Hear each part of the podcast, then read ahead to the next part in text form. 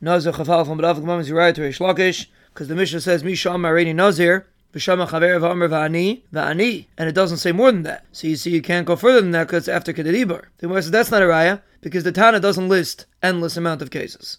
And the reason why it says three is because in the Sefer it says, if the first one's mutter, they're all mutter, so you want to pick a case where there's a middle one. The Gemara asks, each one matvis and his friend, or in the first one. Then after is, could you continue being matvis? If each one's matvis and his friend, you could go forever. If each one's matvis in the first one, you can only be matvis within kedidibra of the first one. The Gemara makes a right that the Mishnah only lists three people. So obviously you're matvis in the first one. The Gemara says the same teretz, that really could have said more, but it just said three because the Mishnah is talking about a case of three.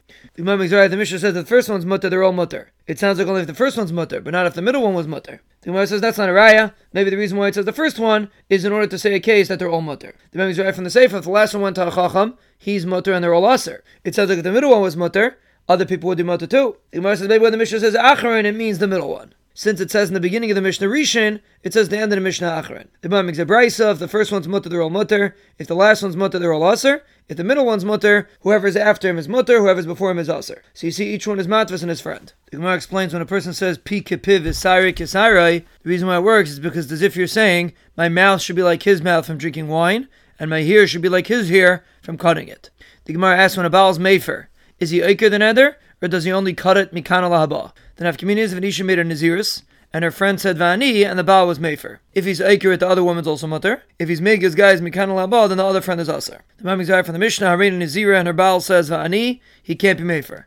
If he's Megas Gaias, he could do Mefer to his wife, and he should be Asar. Obviously, he's accurate. The Gemara says, no, really, he's Megas Gaias. And the reason why he can't be Mefer is because when he says Vani, it's as if he's being Mekayim the Neder. The Mamik's Zariah and Isha that made an Naziris, and she was Mafasher Behema, and then her husband was Mefer. If it was his animal, it goes out to Chulad.